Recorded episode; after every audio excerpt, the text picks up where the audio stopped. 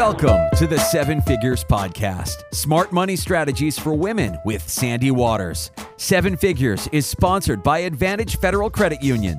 Today on the show, what's your net worth? You're not alone if you can't answer that. We'll explain the right way to figure it out and why it's so important to know your number in No Dumb Questions.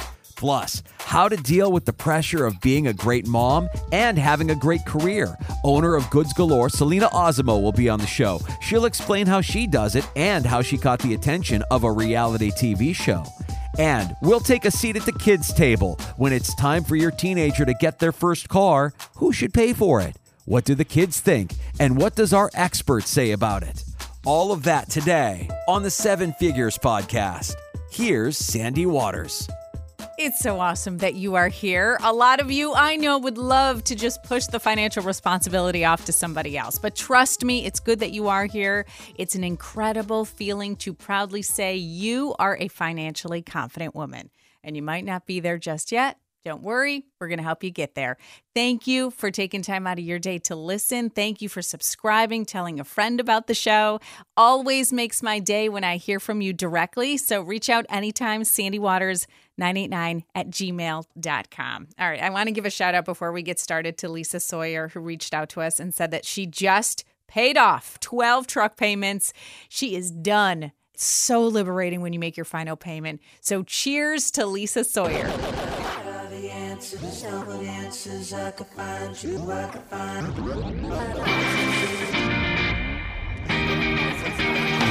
There's a lot of lingo, a lot of facets of your financial life. And one thing that may be holding you back, because it does for a lot of people, is fear and a little bit of embarrassment to speak up and admit that you don't fully understand.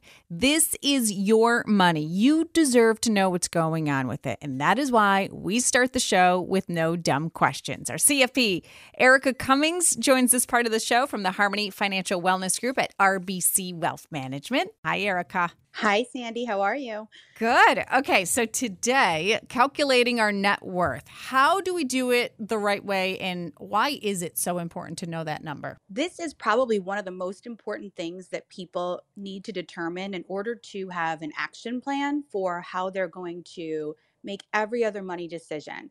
And it's something that people look at and feel like it's overwhelming, but it, it really doesn't have to be. And like you were saying earlier, that it's important to really have a grasp on all of your finances and your net worth is a perfect way to consolidate all of that. So basically your net worth is essentially a snapshot and a key indicator of your overall personal financial health. So the simplest definition of net worth is your assets minus your liabilities. So what you have and then what you owe. So essentially calculating your net worth is actually not that difficult.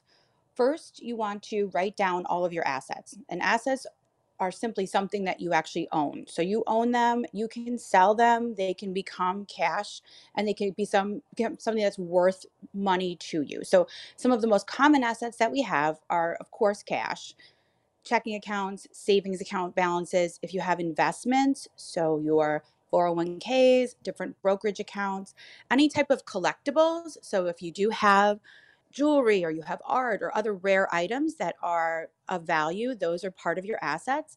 If you own a business, any type of real estate and other property, so obviously your primary residence, any land that you own, condos, etc., and then vehicles. So these are all the most common assets. There's certainly many, many more that we could go through. But for the average person, this would be their list of assets that they have. These are things that are owned by you. This is kind of on the positive side. So you list all of those, and then calculate how much all of that's worth, and that's on your left hand side. On your right hand side, you'll have all of your debt. Debt is something that's owed.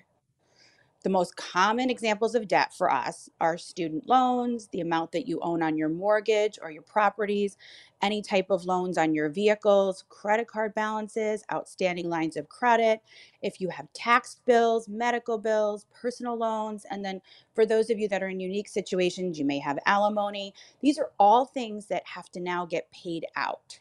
So it's not uncommon when you're young to actually have a negative net worth. And I really want to stress to not freak out because many of us, when we start out, we can't just pay cash for our our houses. At that point, we haven't built up a whole lot of money in our 401ks.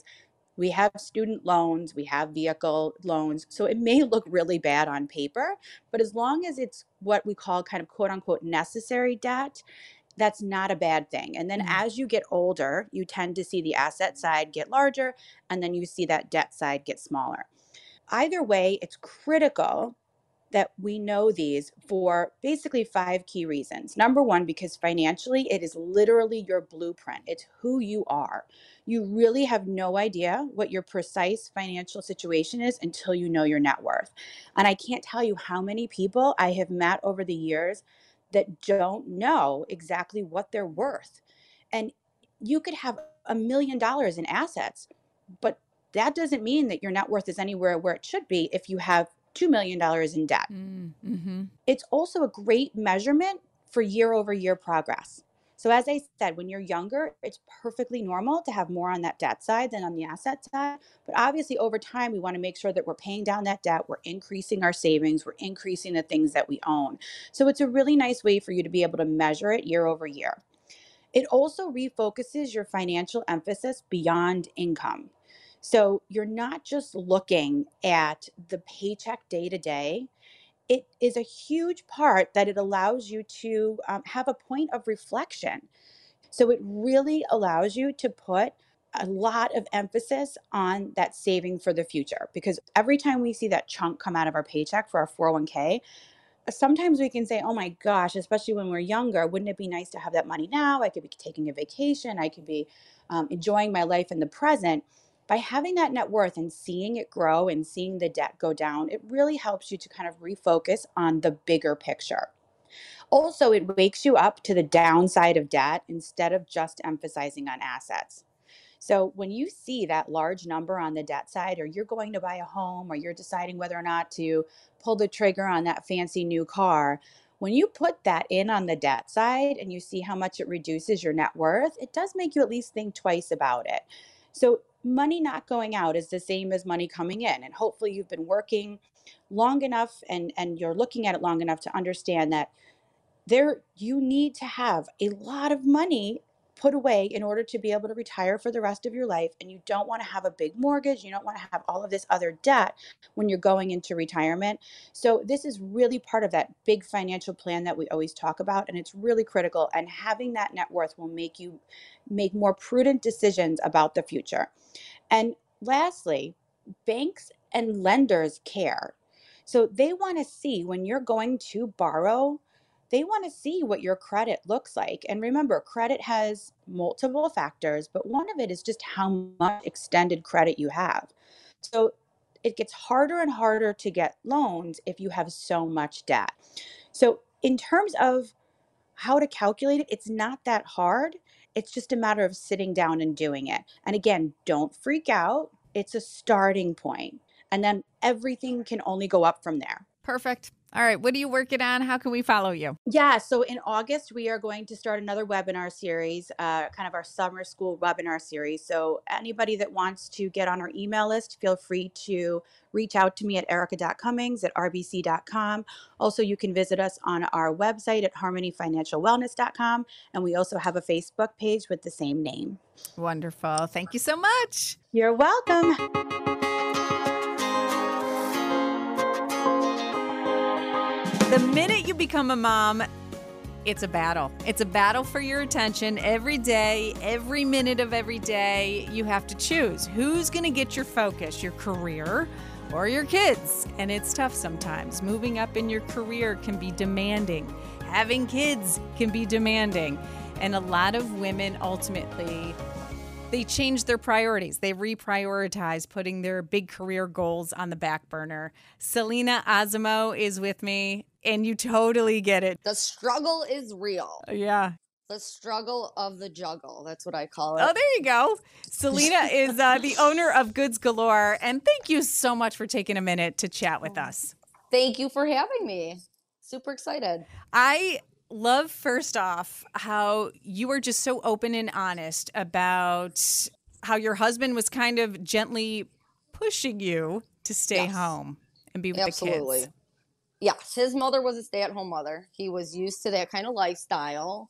I'm sure, you know, his father worked full time. His mommy had dinner ready for him and got him off to school every morning. And he wanted me to do that, you know, for, for our children, which I totally get. There's nothing better than having your mom be there for you when you're young. And I know it sounds very traditional, old school. Yes. But I think there are a lot of women who deep down inside kind of want that too. I yeah, I mean, I, I've always wondered what it would would be like to be a stay at home mom. It's it's great being able to experience as they uh, Obviously, is hands down amazing. But at the same time, if you are not satisfied with your life and you feel like you want more, you just have to ask yourself. You know, you're the only one who can change it. So you got to ask yourself what else you can be doing. Yeah. And it actually is very important no matter how you reprioritize your your goals, your Right. career goals, your family. It is so important though still to have some sense of control of your money. Exactly. I just, it wasn't for me to um, be 100% supported by someone. I always wanted to basically do my own thing, have my own money to buy whatever I wanted. And I felt selfish about it once in a while, but I always knew that I wanted more and I wanted to make some real money. Okay, so you tried to make your hubby happy and you Yes. lived that, you know, you, you stayed at home with the kids, but then you explored opportunities where you could make your own money. I did. I did a few multi-level marketing jobs um, from home with the kids on the side. I did. I tried Nerium, which is a skincare business um, that you have to do in-home parties for, also sell online. So it was only five hundred dollars to start up the business. So I started small, and I felt like I could afford to, you know, lose it. Little small risk involved there. So I started there, and it got me in the mood to do more. So then came along LuLaRoe, which is little more of a risk to get into. I think it was about eight thousand dollars by the time I ordered all my clothing, my racks, my clothes hangers. You know, a lot more risk than the five hundred. I did not realize that's how much it's out of pocket for you. yes, it is. It is a lot involved with this business. Um, you had to have the inventory. You had to have a space to sell out of, and not to mention the Tahoe I had to buy to lug around all my merchandise. Oh, good excuse buying the Yeah, Tahoe. yeah, Yeah, it's not yeah. to fit the kids; it's to fit the clothing. Listen, yeah. And I and I was doing home parties in Perry, which is an hour away. So my mom's in Perry. So I had to lug 10 suitcases full of clothes and my two kids in the Oh. back seat to Perry, drop them off at my mom's so I could go to my parties, my house parties in Perry and sell my clothes. So it was, you know, it was a lot. oh, that's stressful. But it was That's stressful. But now, did you make good money though? Did you make that eight thousand dollars back? Oh yeah, I absolutely made it all back within the first couple months. I mean, Oh, you got to really? work hard. Yes, you need um to, to, to book the parties. I, I think around a thousand to maybe fifteen hundred every every in home party. Wow. You know, you get all your girlfriends together, maybe a couple drinks, and you try on clothes. I mean, that's like the best job, right? So I've always wondered about those marketing, multi-level Yeah. marketing companies. Yeah. How how much effort? So you got to really hustle to make the money. You do. You have to hustle, and you do have to get people under you to make the big bucks, which I, I honestly couldn't. I did my thing. I sold my clothes, but I didn't really rally to get people under me. I think I was just losing steam. So mm. I'm, I made my money back, got out of it what I wanted to, and that really set me in the mind frame for the next venture. Yeah, let's talk about that next venture because that's another big risk. Oh my God, huge risk. So this next venture that we took is now Goods Galore. So we transitioned the the LuLaRoe website with about 5,000 people. I told my people in the group that this business venture was ending, but not to leave the group because we have something really super exciting and special in store for these 5,000 people. So we transformed this LuLaRoe group into what is now called Goods Galore. So, Goods Galore is our physical store located at 475 Spencerport Road in Gates.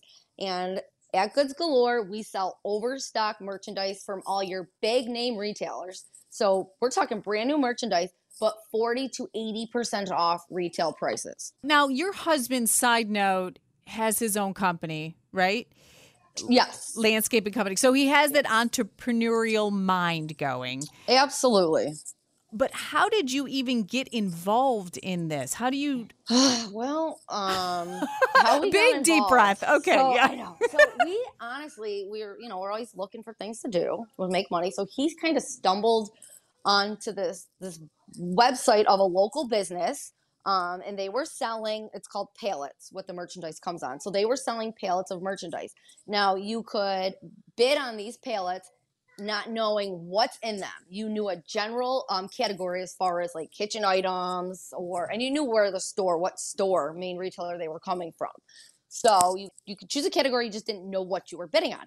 So we would bid on like 10 things we'd win all the bids and we would go take the trailer to this this business and we would fill it up with all of our pallets all of our boxes and we didn't know what was in these boxes. We just knew we won them and it was exciting and we couldn't wait to open them so we'd get home we would unload the trailer put all the boxes in my garage and then we would start pulling them into the house. We would open each box up. It's like christmas morning you don't know what you're to get we would then go to the retailer that they came from and we would price shop and then we would knock maybe 40 to you know 80% off depending on the, the quality of the item if it's brand new we're going to do 40% off So, Um, are there so- times where you, I mean, here's another risk taking right here. What a huge risk to buy sight unseen a Yes. pallet of merchandise. Are sometimes the merchandise, the box is damaged and the merchandise inside is damaged? so um this was about two weeks into this and it was kind of uh it was a, a shot in the gut we we got a huge pallet from i can't mention the retailer Okay. but we didn't know that when the when there, this retailer puts items in their overstock department, they make customers cut the cords on their products. So we got a pallet full of crock pots, coffee pots, vacuums that were completely the cords were all cut.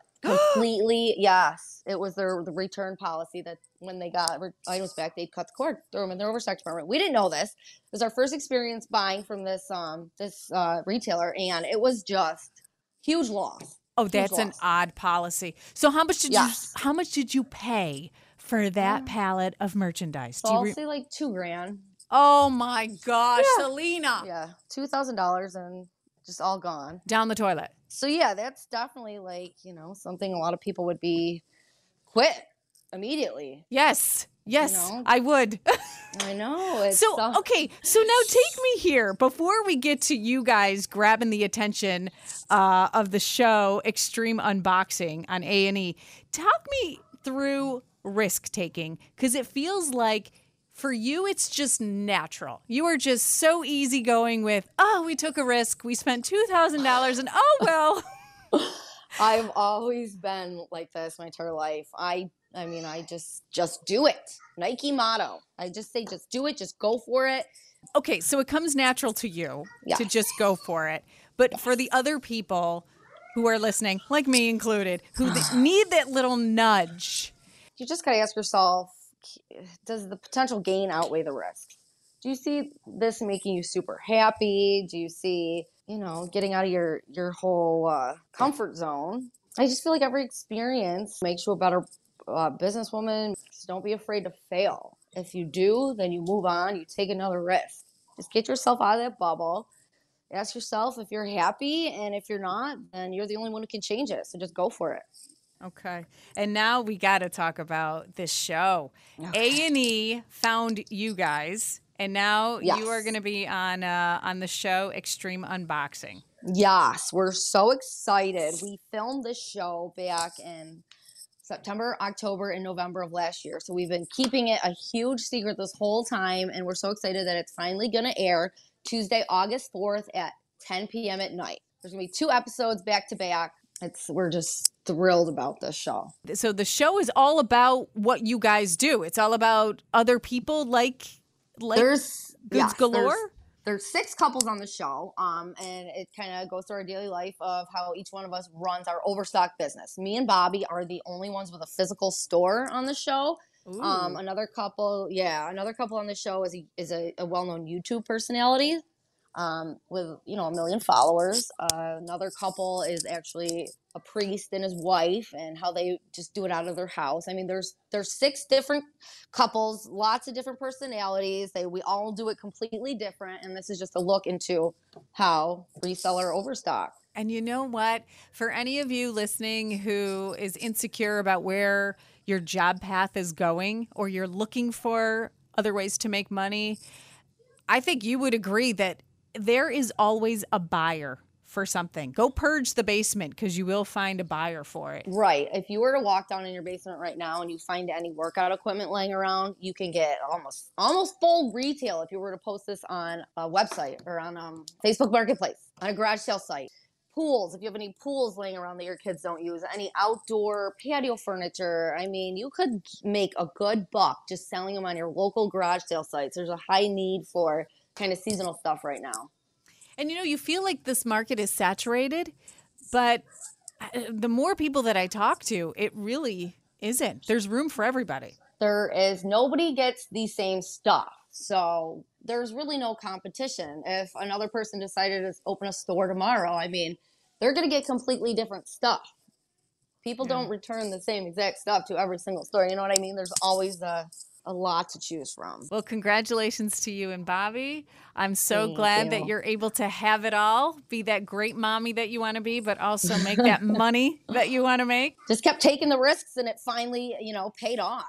Hey, even the way you say it, you're like, just eh, go for it. Take those it. risks. Yes, just do it. Okay, we're gonna keep an eye out for you guys on awesome. Extreme Unboxing on A and E. It premieres on August 4th. That is coming up, 10 p.m.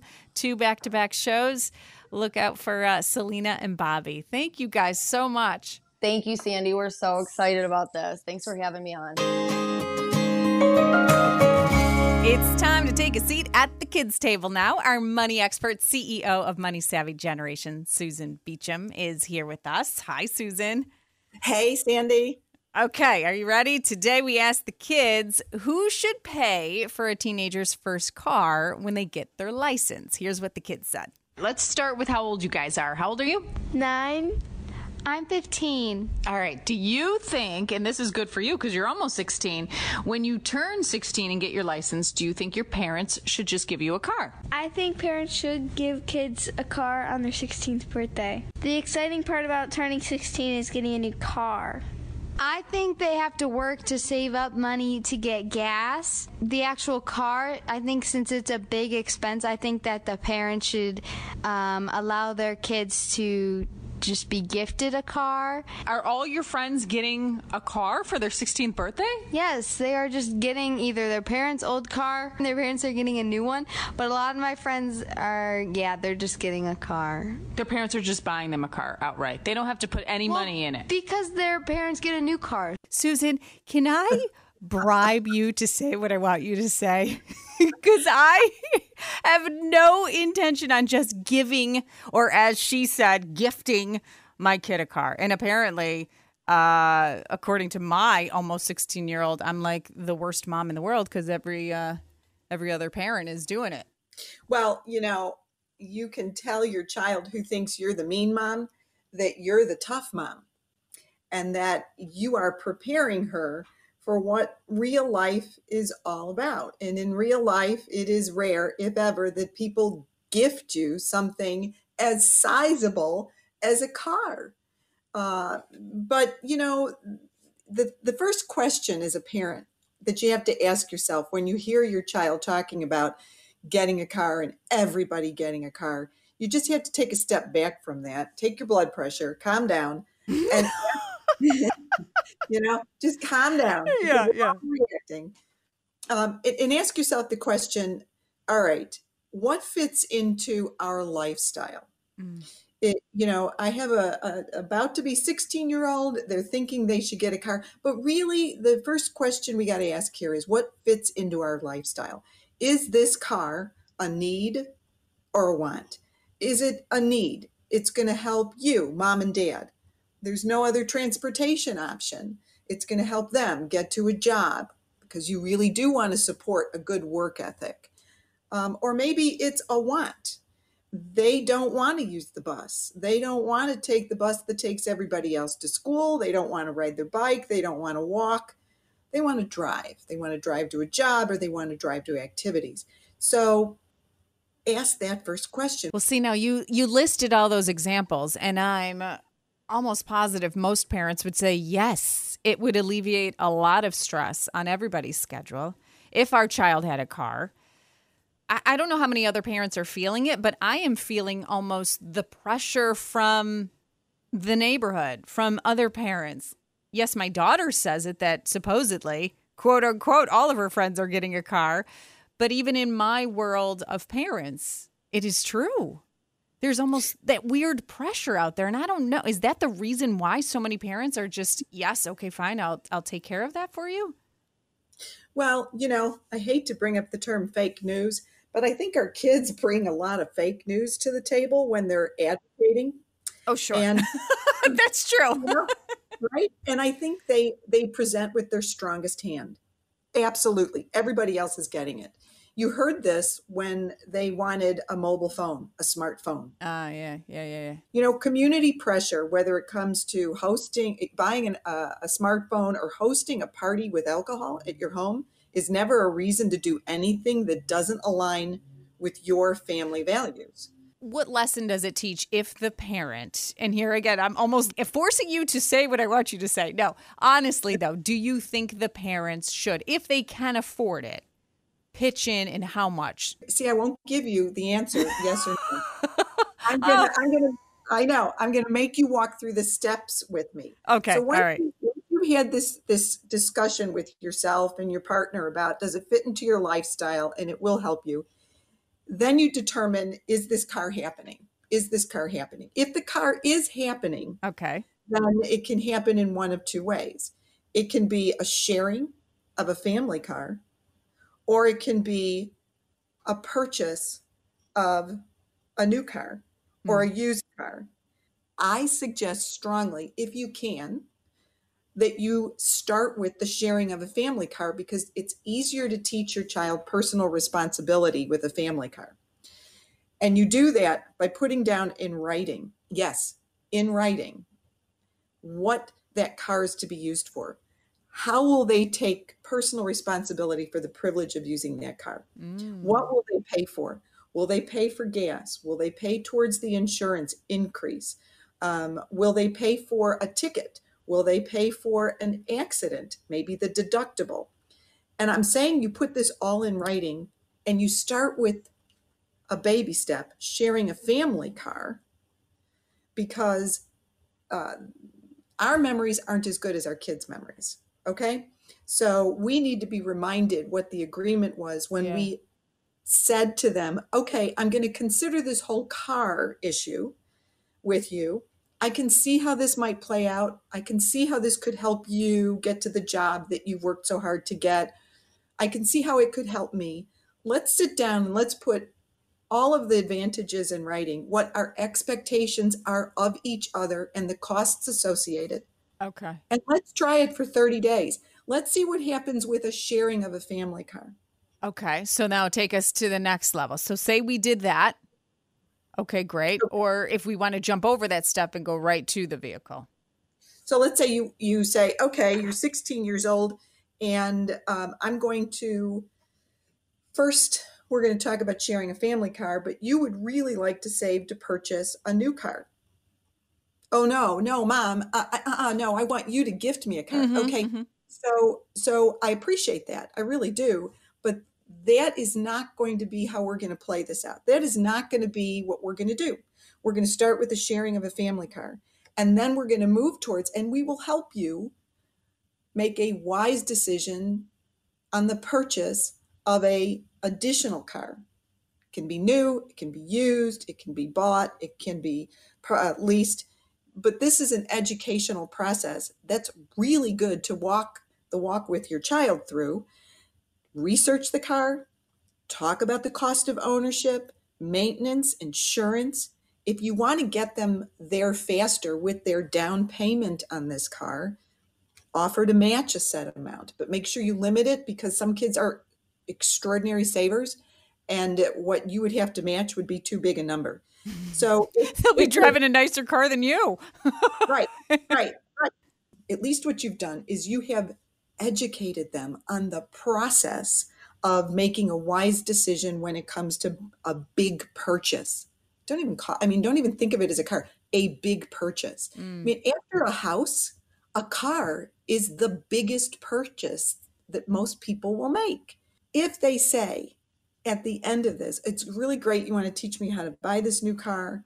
Um, I get, we've written it all down. Cost is is really big. I still want to do it. Absolutely. So how are you going to save that money towards that car? No, I was kind of hoping you would. No, no. I've already told you how we're going to do this. This is our family. And I understand you've talked to me about all these other families that are doing it differently. Well, that's not our family. That's not how we do things. Now, here's what I want you to wrap your arms around and hold tightly.